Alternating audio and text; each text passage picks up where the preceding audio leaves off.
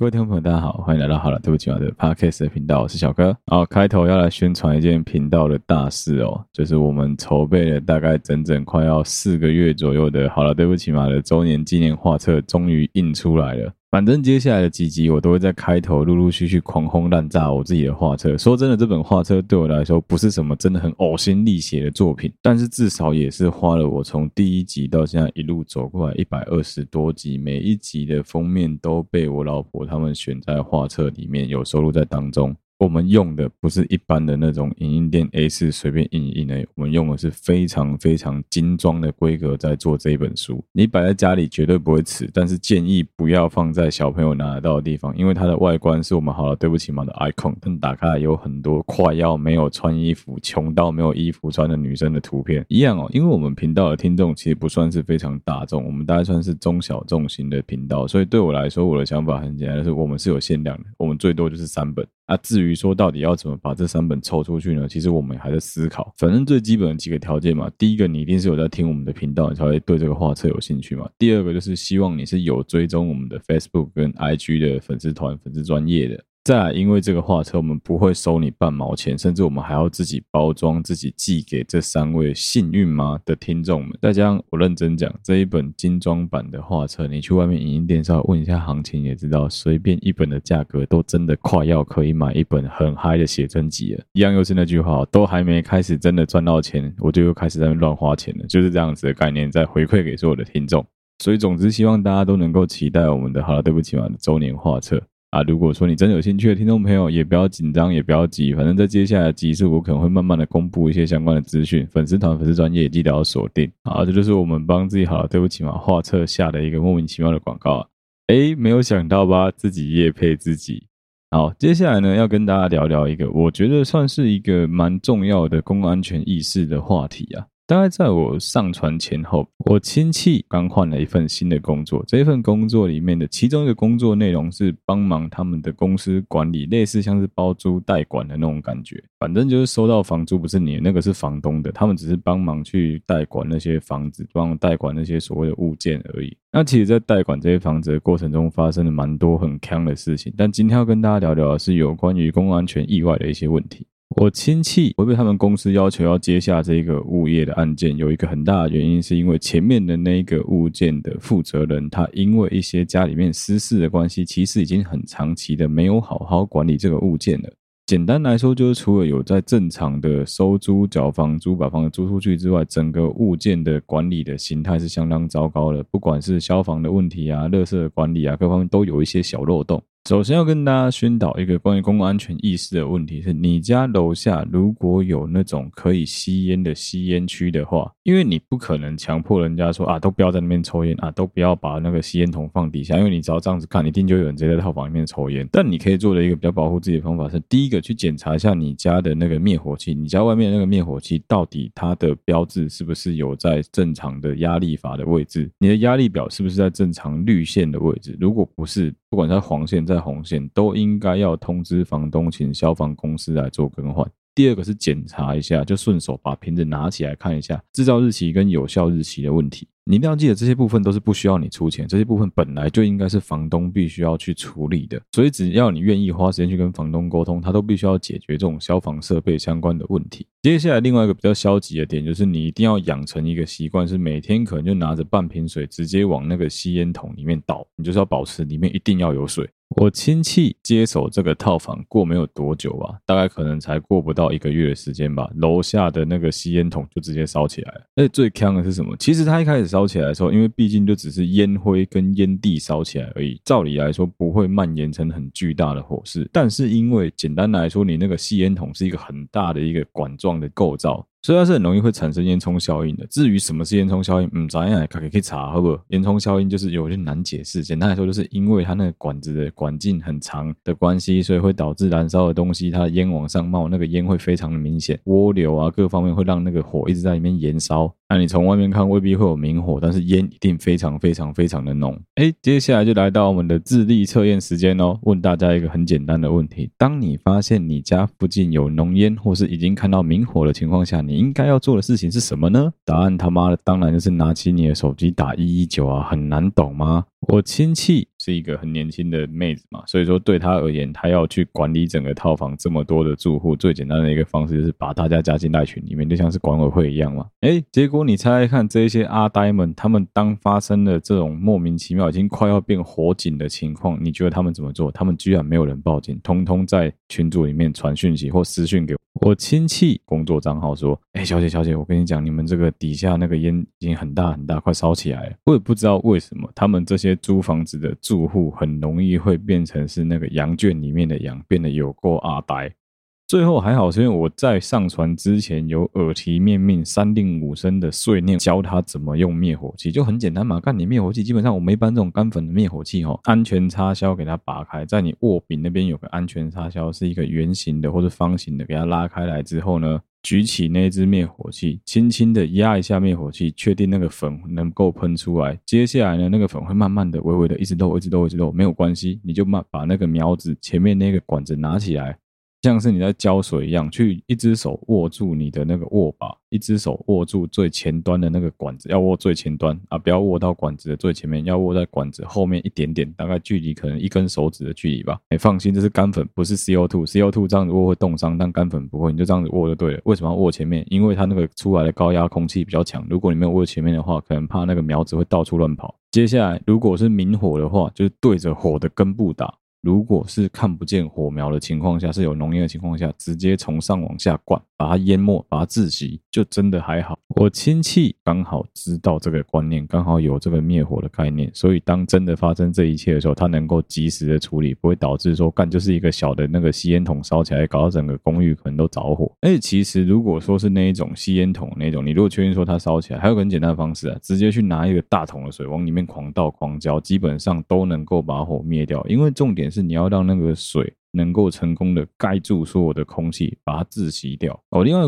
我亲戚错误示范是，他有用手直接去摸那个桶子，其实不需要这样子炭火，因为你已经找到火源在哪里了。所谓的炭火，就我们用手去摸那个墙壁，摸那个隔墙壁，是为了要寻找说可能的热源的位置在哪里。但你已经知道说干烟就在那边，你每次去摸它干嘛？很危险，到时候烫到怎么办？好，讲到了那个房客会变笨的这件事情啊，我真的觉得干很奇怪。我亲戚在跟我分享一些房客的锵事的时候，我都想我，真的假的？干人可以这么锵哦？都三十几岁还这么锵哦？给大家一个在外面租房子很重要的一个小常识，就是当你需要去收包裹，但你人不在家的时候，其实有几个很简单的方法。基本上不管你现在寄的是邮局的啊，或是大龙啊，或是什么新竹货运啊，绝大部分他们的货运都有能够去寄放的卫星锁。或者是像邮局一样，会有所谓的 i 邮箱，就很简单嘛，就请那个帮你送过来的物流师或者邮务师，帮你把这些东西放在相对应的位置，你再去拿就好了呀。哦，现在还有一个其实比较方便的东西啊，就是如果说你们是那种有管理人的，当然就放管理室啊。如果没有，你们是那种类似属于比较旧式的套房公寓的那一种形式的话，比较好的方式，所有人都可以加入一个匿名的群组。当然，房东或是房子的管理人最好也要在里面。如果说有什么事情的话，大家可以在里面直接讨论。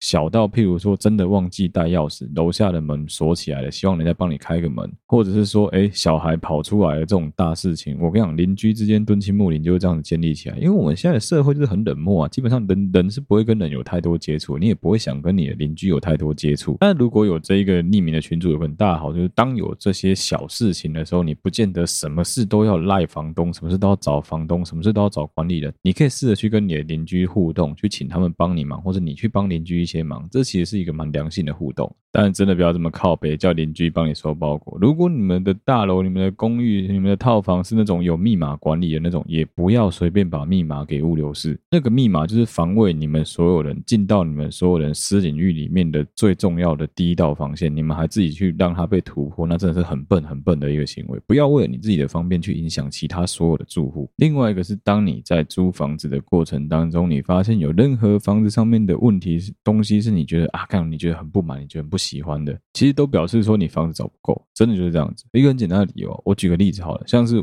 我亲戚，他现在管理的套房里面有一个，就是饮水机可能要走二十步才能够装水。那同一个套房，因为它是在比较顶楼的位置，所以说它在白天的情况下，冷气会比较不容易变凉。所以这时候，身为房子的管理人，你当然只能建议他说：“哦，那你可能必须要把冷气开着。”然后加上电风扇去做一个循环，才能够让整间房子尽快变成冷房。那这个小朋友可能是真的没有出过社会，或者真的不懂电器，他居然就是死不开电风扇，一直跟我亲戚，哦说那就是你们冷气不够凉，是冷气的问题。我想说，干，你是真的智商有问题是不是？你电风扇死不开，一直狂开冷气，然后再抱怨说不会凉，你再跟我们靠腰说啊，电费的部分我自己要负担，这样子的话对我来说是一笔很不小的开销。你一直狂开冷气，绝对不会比较省，好不好？其实如果说你是有在外面租过房子的经验，我相信绝大部分我听众都有，你们应该都会有一个观念是，大家几乎都有这种观念，我觉得不见得是对，但大家几乎都有这个观念，就会觉得说啊，算了，我不要吵房东，看我自己能解决我就自己解决，就我房东烂烂的，也不太想理我，所以我常笑，我亲戚的话就对他的房客太好，因为他就是会帮他的房客处理这种大小琐事，不管是什么女生的衣服掉在外面啊，还有请人家帮忙捡啊，甚至还有那种半夜房客的朋友的小孩，因为房客跟他的朋友喝醉，小孩跑出来外面乱走，找找不到。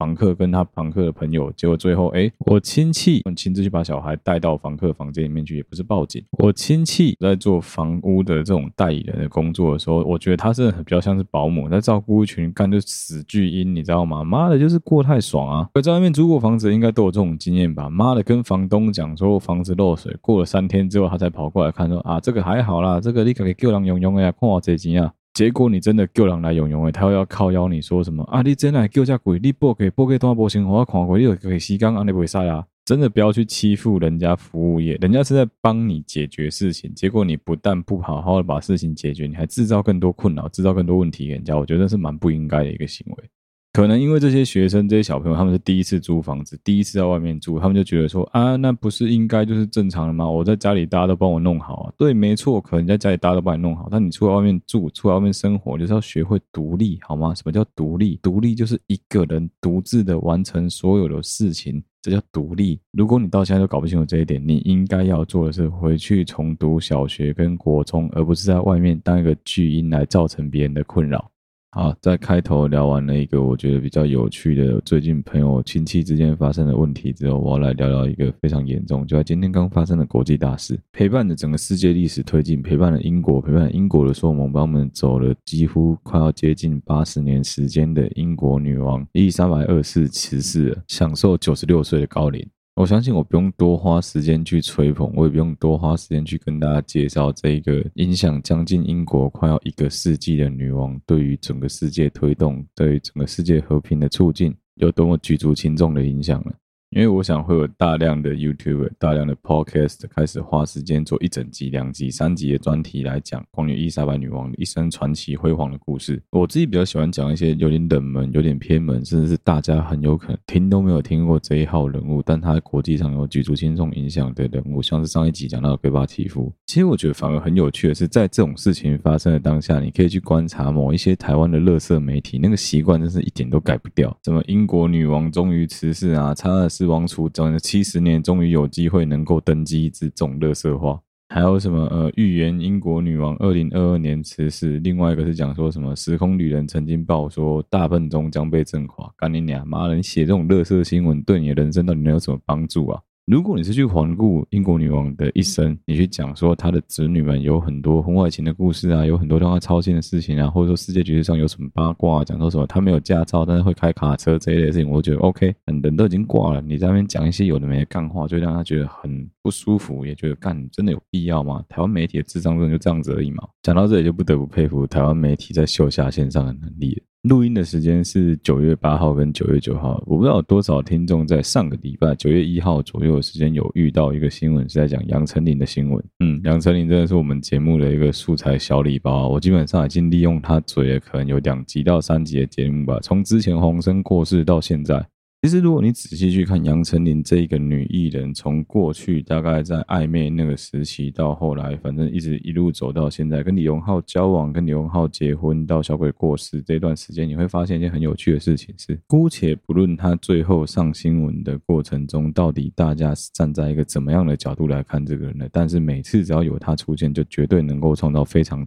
庞大的新闻价值。我自己个人在推测啊，他基本上应该就是台湾媒体所谓的那种呃。狙击名单里面的艺人，狙击名单里面的名人，这有可能要归功，要取决于，因为他的经纪公司并没有对于他的言论、对他言言行举止下太多的禁令。所以，相较于很多讲话必须扭扭捏捏的艺人来说，他可以更加畅所欲言，他可以更加的去直接挑当了当告诉你说啊，其实人民币很强，大家都可以赚赚看人民币。甚至他也可以做到，我觉得蛮多评论家说的很好，就是放弃自己的人格，放弃自己的自尊，放弃自己的尊严来交换。等价的金钱，或是更高价的金钱，我觉得这都是 OK 的。你如果稍微有花一点时间去看一下他最近在台湾的影视作品，或者他最近在台湾的影音作品，你就可以大概了解说，嗯，这个人在台湾应该很有可能是强弩之末了。那既然都已经走到这一步了，你到对岸去卖台湾艺人的这个情怀不是很好吗？去卖一个曾经当红艺人或李荣浩的老婆，李荣浩的台湾老婆，这个头衔不是时机正好吗？想赚人民币就要趁现在啊！再趁现在，妈再不赚，他妈之后他也没机会赚啊！诶，对啊，其实我不是要花时间来嘴这个家伙，因为说真的，我觉得他没有什么错啊，就赚钱而已，我只能有什么错？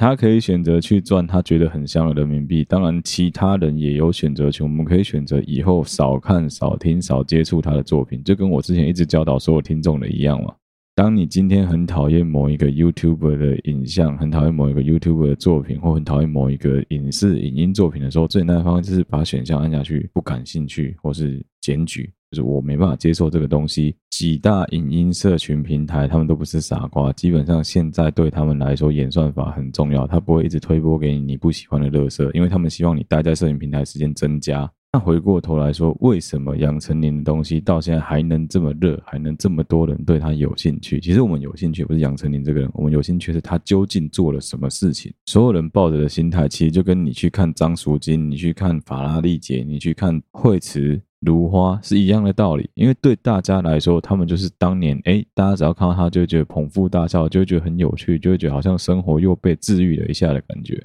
那个治愈当然不是说很有氧气感、很舒服的治愈，很有可能是你觉得说，哦，原来有人能够过成这样子，原来有人能够这么荒谬、这么的特立独行。哎，对，我今天讲话很保守，有个很大的原因是我觉得人家都没有做错什么，我才是不应该去这样子嘴人家，不然那个基本上政治超级不正确，也不太好。那为什么我会说杨丞琳被摆在台湾媒体的聚集名单里面？其实一个很简单的道理就是，你看哦。杨丞琳他在不管被什么中国媒体采访的这个影片，其实是七月份就有了采访。那如果说依照九月初当时的新闻声量跟整个整体的新闻流量来看，为什么不在七月份他失言，所谓他们讲说他讲错话的当下就把这个影像公布出来？把它泡到死，为什么不这样做？哎，有没有瞬间觉得很有趣？对啊，为什么不这样做？我跟你讲理由是什么？不，很简单，因为他就是在狙击名单里面的艺人。什么叫狙击名单？简单讲的是，一旦我把这个新闻抛出来，他就有新闻价值，他就可以去转移某一些当时可能有人不想被别人看到、不想被别人听到、不想再被别人注意到的新闻的注意力，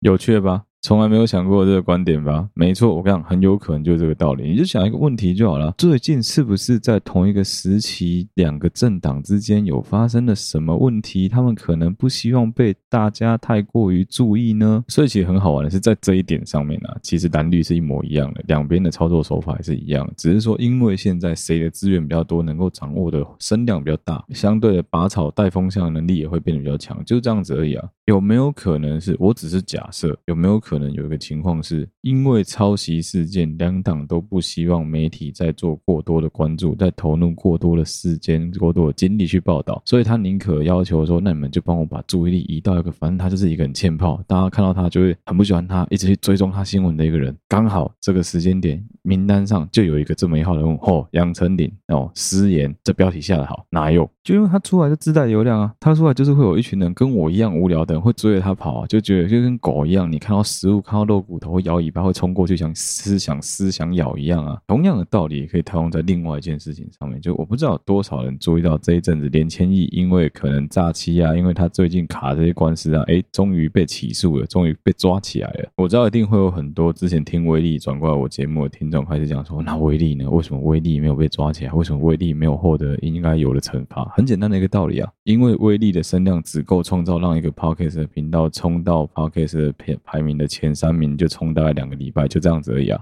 他没有其他多余的流量可言啊。今天很有可能随便一篇 ETtoday 宠物云的文章去拍一只小猫、拍一只小狗，很可爱刚出生的照片，流量都比威力的新闻来得高啊。因为威力的背景并没有什么让新闻媒体敢捕捉的点。一个很简单，第一个就我们之前一直在讲的嘛，他的身份、他的性别认同是媒体不敢嘴的。再来，因为他的这些所谓的诈欺的金额其实是有争议的，总额度到底到多少钱，没有人算得出来，也没有人知道，只有他自己最清楚。好，再来，可能对于大家来说，他的 IG 已经过了很嚣张了。对于大家而言，社群平台上你们看到他，已经觉得看这个人很讨人厌。但是你得凭良心讲，连千亿在很多方面都赢过他吧？讲说频道一个一个小时五分钟十分钟频道直播同上人数，连千亿绝对屌虐威力。讲说连千亿买粉的数数字也一定屌虐威力。讲说连千亿同时间能够骗到粉丝的金额也一定屌虐威力啊！你更不用说连千亿每一次在开直播的时候，他身边那些爆奶辣妹们、那些台妹们，他们每一个人都自带流量、自带声量，那个通通都是新闻梗啊！甚至是到比较中后期，其实很多人开始觉醒，慢慢的发现说，其实这个人可能没有大家想的这么厉害，会发现说，哎，他的诈术慢慢出来了之后，很多由粉转黑的人仍然天天在关注连千亿的新闻，关注连千亿的消息，恨不得他可能就是过得非常的凄惨落魄。那些通通都是新闻流量，那些全部都能够转成钱跟现金。台湾不是所有新闻媒体都是公广集团，不是所有新闻媒体都是公视华视，大家都是做良心事业的，没有。几乎所有的媒体都是必须要赚钱，都是必须要盈利的。谁不希望自己拿到的新闻能够拿到最好的流量，能够拿到独家一手的报道，然后能够轰动全台湾？最好是流量通通都集中到我这里，收视率都在我这边。所以很好玩的是，类似像是杨丞琳这种新闻出来的时候，你会发现很好玩的事情是，不论你是蓝。或是绿的媒体，你都必须要报道杨丞琳的新闻。很有可能只是角度不一样诶，但是你们都必须要写，因为他的新闻实在是有太多人想看，实在是有太多人想注意了。他绝对还没有走到的，又是你，我不想点开来的那一步。很多人反而是又是你，我要看看他到底在搞什么花样，到底在耍什么猴戏。如果你今天是一个想要谴责杨丞琳这个行为不对的媒体，比较好的做法是什么？比较好的做法是冷处理，你就简单报道他曾经讲过这样子的话，请大家自己去公评，自己去公断。但台湾媒体不是，台湾媒体是直接大量过。度渲染的去报道说啊，他杨丞琳讲这种话啊，对台湾人很不公平啊，伤透台湾人的心啊，这一类的报道。老实说，有伤透我们的心吗？其实也没有吧，关我屁事哦。讲一个政治不正确的，她老公是中国人，她现在正在中国的领土上拍人家中国的节目，你不讲中国的好话，难道你要讲中国的坏话吗？接下来我可以做一个很大胆的推测，哎，这个大胆推测是起来有字的，你知道吗？这一次发动这个杨丞琳新闻烟雾弹的幕后主使者，百分之是一百不是蓝的，一个很简单的理由，因为时间点不对。对于国民党来说，他们目前还没有什么东西值得推出一颗烟雾弹来转移注意力。那所以，嘿，对，没错，就是另外一个政党搞出来的鬼。怎么判断呢？很简单，很简单，就一个判断标准。如果今天杨丞琳这个新闻没有任何新闻价值，没有任何新闻点的话。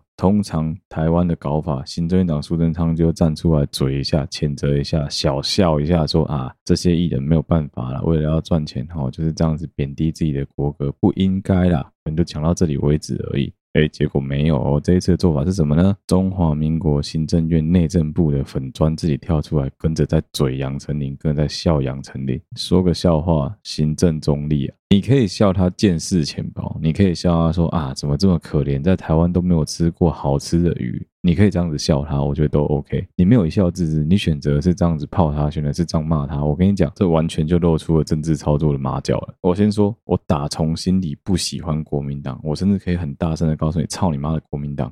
台湾的军事经济实力会这么弱，到现在为止都没办法好好的站起来，大概要归功于我们伟大的国民党搞烂了台湾。但是你要说最近这几年看下来，民进党真的有好到哪里去吗？其实我是蛮存疑的啦。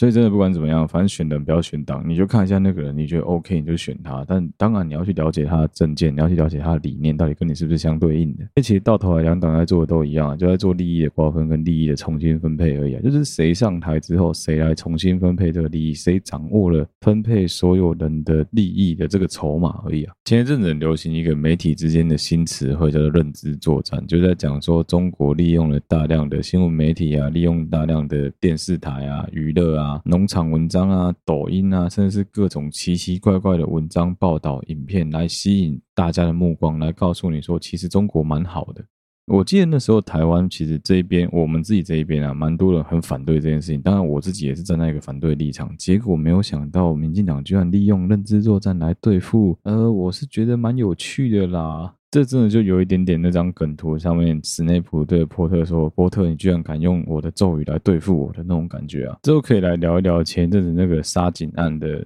媒体怎么去追杀莫名其妙那个通缉犯啊？我当然能够理解说，当时杀警案的那个气氛底下，全台湾的人民都愤愤不平。但是你明明就知道舆论已经沸腾的情况下，是很容易会走出轨道，是很容易会出轨的。在那个民怨沸腾的情况下，只要大家有其中任何一个人伸手出去一比，说就是他，快冲过去抓住他，这个时候就有一群人真的冲过去把那个无辜的人抓起来痛扁一顿，就让人家觉得很堵然，让人家觉得很扼腕的一件事是。手伸出去比的那个，很有可能是我们自己的政府干出来的。他指使媒体们这样子做，即使在当时调查的过程中，连调查中的远景都没办法。知道说究竟是不是那一个通缉犯杀的人，但是就在当天，不知道为什么，全台湾的所有媒体沆瀣一气，全部都在努力的挖他身家，采采访他的国中老师，采访他的家长，甚至还有一些乐色无良媒体直接挑明的说：“哦，这个人就是一个人渣，他在当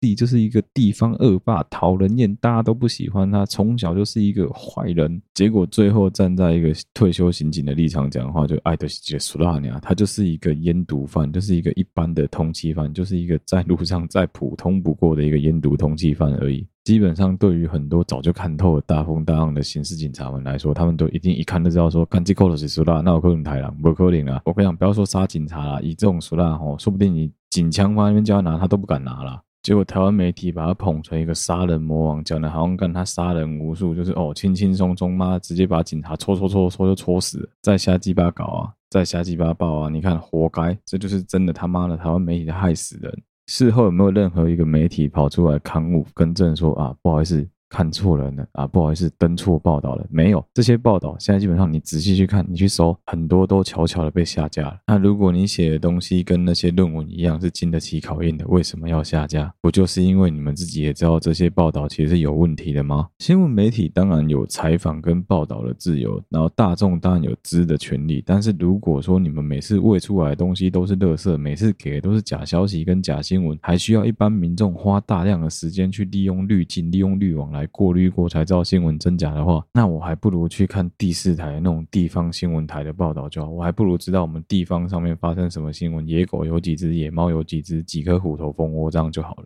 当你搞得所有人人仰马翻，告诉所有人方向说，说哦那个人那个杀人犯人就在台南的时候，结果最后发现说，干他是一个逃犯。长相、身材、生平什么完全都对不上，完全不是同一个人。干你俩没有任何一个媒体跳出来说不好意思，我们讲错，就只是接着赶快往后续去追另外一个新闻，然后让那一个通缉犯莫名其妙一个晚上就一个白天这样子睡死了之后睡醒，突然变全台湾最红的人，他自己也在莫名其妙怎么杀死了两个警察？怎么可能？我自己都不知道。我就在跟 Sean 他们开玩笑说，说不定这个警察最新的把通缉犯弃武到案的方法，你早就知道这个通缉犯，你也知道他不回来，所以我们就讲说他杀死警察，干让他直接吓到，直接冲到警察局自首，代价就。是全台湾的社会跟你一起人心惶惶，跟你一起大家提心吊胆的，可能接近快要六个小时到八个小时的时间，大家精神一起紧绷。不知道，我觉得台湾媒体对自律这一块的要求真是非常非常。这个媒体不自律的程度，大家就很像是很多学校的那个门口，校门口其实没有斑马线，但所有学生都会直接自动的穿越马路是一样的道理。大家都把这一切当成理所当然，也没有人打算要去管它。最后甚至还会直接画一条斑马线，好了好，就让大家过了。所以我才会很建议所有听众，就是再再次再次强调，如果如果你真的觉得这个新闻很废，你觉得你一点都不想看到这个新闻的话，试着在那个新闻页面里面去做检举的动作，试着去做。我不想看到这个东西，我对这东西不感兴趣。让演算法去帮你过滤掉那些你不想看到的东西，就有点像色情守门员的功能一样。你总不可能每天打开新闻都想看到一些无聊的广告吧？他妈看那东西，真是对你人生一点帮助都没有啊！每个人一定都有立场，每个人也一定都会有自己的偏颇，一定会有支持谁不支持谁，喜欢谁不喜欢谁，讨厌谁。不讨厌谁很正常，大家都有自己的立场。当然，你今天要故意利用一个大家普遍都对他不是太有好感的人来洗其他人的流量，来把其他人的流量救回来，我觉得真的蛮坏的。那哦，好了，讲点轻松的，干这东西实在太沉重了。讲到买媒体广告这件事情啊，最近一个我一直有在 follow 的一个。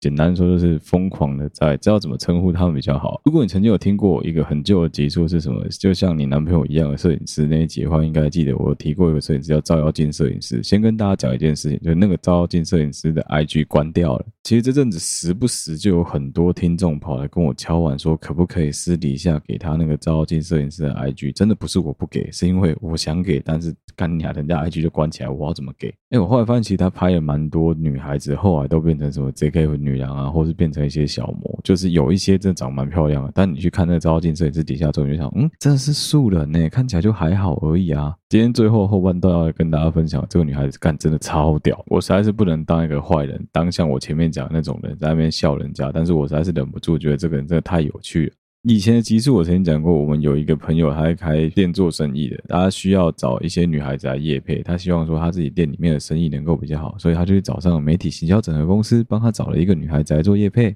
夜配的金额是多少不知道，但总之看到照片，他觉得他对这女孩子蛮满意的，虽然脸看起来假假，但身材感觉非常的暴力，很好，他觉得 OK，很符合他们公司需要的形象。诶，结果后来这个女孩子来到现场之后，他就以为说，哦，这个应该是助理吧？助理走进来就跟他们讲说，诶，不好意思，我要来找你们的老板，因为我今天要来夜。配这助理牧师应该有一百七十公分左右了上下，我不晓得实际高度多高，但就是他们说蛮高的。但有一个特色就是这个女孩子蛮肉的，真的是蛮肉的。哦，柜台想说哦，可能助理来了嘛，就把老板叫出来。结果老板一听才知道说，哎，这个女的就是要来夜配的女生，跟照片长完全不一样，真的是完全的不一样。照片里面的那个女生像是已经去柬埔寨被关了三个月一样，但是照片外面的这个女生本人就像在台湾过得很滋润一样，完全是不同人啊。两个人的身形也不一样，脸也长得不一样。只有皮肤的颜色是一样，剩下所有的特征都不一样。但是有趣的是，她穿着的衣服很紧身，你就想说，哦，那他应该真的是有做好准备吧？哎，拍照的过程就很尴尬，因为你想说，干你俩就不同。那老板其实很不爽，超级不爽，但是他就觉得说，算了，反正都来了，总之干钱都收了，也不能退，不然就试试看好了。然后最后这个女的呢，就是换好了衣服呢，使用完他们家的产品之后呢，拍了一系列一大堆的照片，然后都用自己的手机拍的，都完全没有用老板他们请来的专业摄影师跟专业的照片跟专业装备，为什么呢？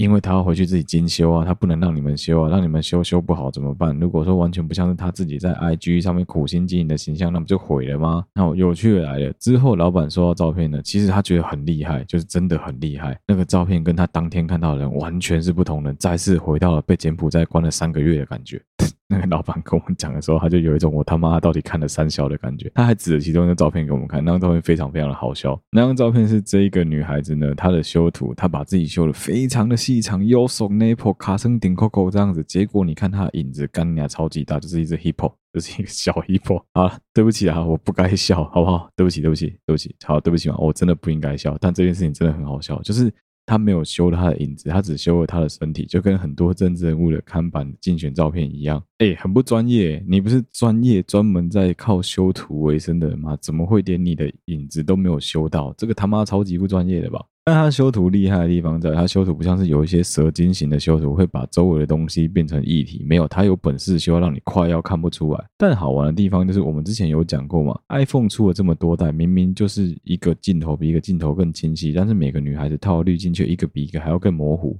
我不会觉得修图怎么样，干我老婆有时候也会修图啊，就是大家一定会觉得说你的脸上有一些瑕疵什么的，今天可能忘记化妆了，稍微修个图比较好看啊。但是修到连你妈都不认得你，真的不是一个很好的行为。而且你靠这件事情来盈利，看我真的觉得很屌，超级厉害的。有些听众可能会想说，妈的小哥你这个混分仔，你想要靠这个新闻又想怎样跟人家多混三分钟是？没有，我跟你讲是这个。女孩子又有新的事情可以讲了，你知道吗？我他妈每次都会差一点点把她 ID 讲出来，我真的不能讲，因为 看她真的是你一 Google，我刚一 Google 就 Google 到她，没有不能不能讲不能讲。总之就是大家应该都有以前想要认识女孩子、认识男孩子的时候，会去翻人家 Facebook、翻人家 IG 的这种经验吧。绝大部分在以前 IG、Facebook 还没有锁不公开的时候，大家都去看一下对方的照片嘛。那通常要看照片的时候，所有人都知道一招，就是一定要去看他被人家标记的照片，被朋友所标记的照片，因为那些照片才是比较真实的他嘛。那种照片就是在别人眼中你的样子就是那样子，剩下你 po 出来照片都是你自己认为你心目中你理想中的样子应该长什么样。很好玩的就是这个女孩子的 IG 粉砖放出来自己的照片，妈的，一张比一张身材还要火辣，一张比一张脸还要更尖。她的很多照片那种逆天长腿啊、大爆奶啊、腰很细啊，你都会有一种干你可以去屌虐 JKF 那些女生的吧的感觉。但是问题是你看到她被人家标记的照片、被人家标记的影片啊、动动啊、限动啊、波米菊啊那一类的东西的时候，你想说啊。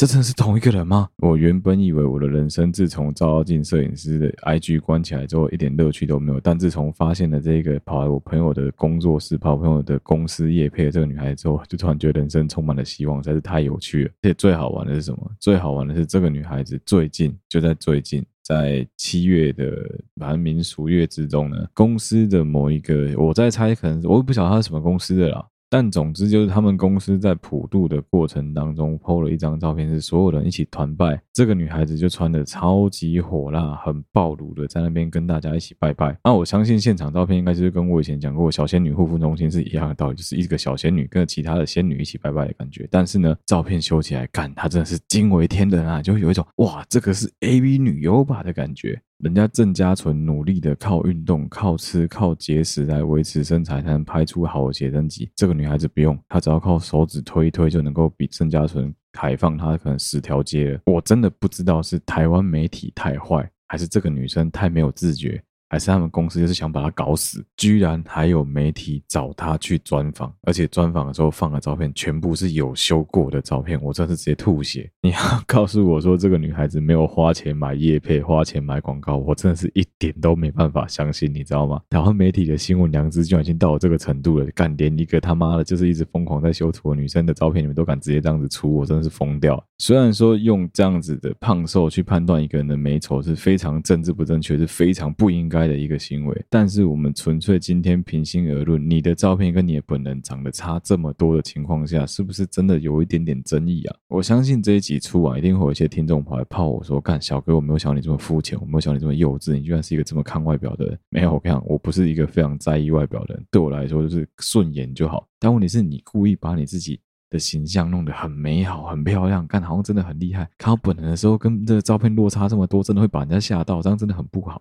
因为我朋友开那个工作室的关系，我认识了这个女生，开始知道这个女生之后，开启了我人生中新的新业。结果这个女的也一点都没有让我失望，一直不停的在突破自我，一直不停的在安慰自己说，其实她长得很漂亮，其实她身材很好，其实她真的很受大家的欢迎。殊不知，其实有蛮多人都有发现说，诶，她其实本人真的不是长这个样子。我记得是在那一篇贴文那个新闻的底下吧，就有很多人讲说，哦，长这样子也叫做美女哦，什么哦，那是这个月份民俗月这样出来不意外之类，很多这种酸民的留言。只是我觉得没什么必要了，你们想要留言，你们想要酸，你们先去看过他本人的照片之后，你们会更加哑口无言，你们会更加有素材可以酸，这样好不好？这真的已经无关什么肤不肤浅了，真的就纯粹你看到他的照片居然能够修成这样，你会有一种哇靠，这算是一种修成正果吧？应该是吧？啊，那媒体真的也是很坏，真的很没良心，干人家买这种广告，你还真的卖人家，看我真的没办法接受。你会很明显看得出来，那一切都是在操作。从当初他们故意释出他在中元节爆奶的那个照片，到后面放出来他的专访，你会很明显看得出来是有经纪公司或有人教他可以这样子操弄的。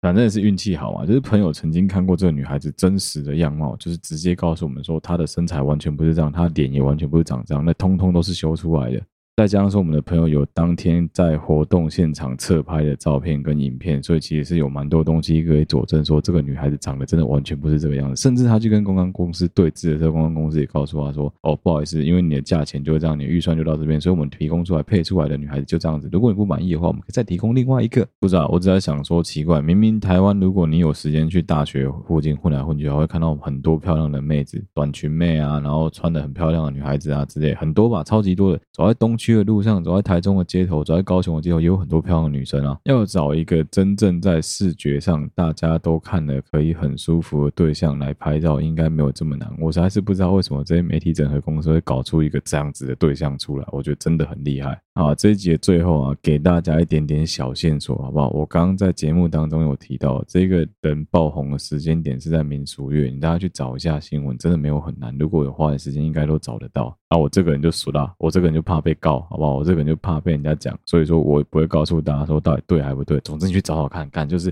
很明显啊，干，我不知道这是不是媒体故意的幽默还是怎么样，反正总之就是怎么会在民俗月的时候推出一个什么民俗月的女神这种，看我真是不能理解，疯掉。就突然想到说，干这个人跟我们之前讲的照妖镜干超级符合，可是他没有被照妖镜摄影师拍过，我真的很想看，如果他被照妖镜摄影师拍，修图跟没修图以前的照片会差多多。我真的完全没有夸张，就是他把自己修到就像是去柬埔寨去了三个月的样子，干该瘦的都瘦，该有的都有。但是问题是，他本人就是有啦，可能因为毕竟有点肉嘛，所以她的胸部、她的臀部却是比较丰厚的。但相对来说，她的肚子也不小，他脸也没有大家看到的这么尖，她腿没有实际上这么细，很像回到了我读大学、高中那时候日本 A 片产业最发达的时候的日本 A 片的封面的感觉。当年的日本封面不像现在，现在日本封面基本上就是封面长这样，里面内容物不会差太多。但是如果你是一个经历过八九年前、十二年前那个年代的日本 A 片工业的人，你应该就会知道我在说什么。当年的 A 片基本上那个封面完全不能参考，只有那个封面旁边的那个动态截图才能够当做参考的依据。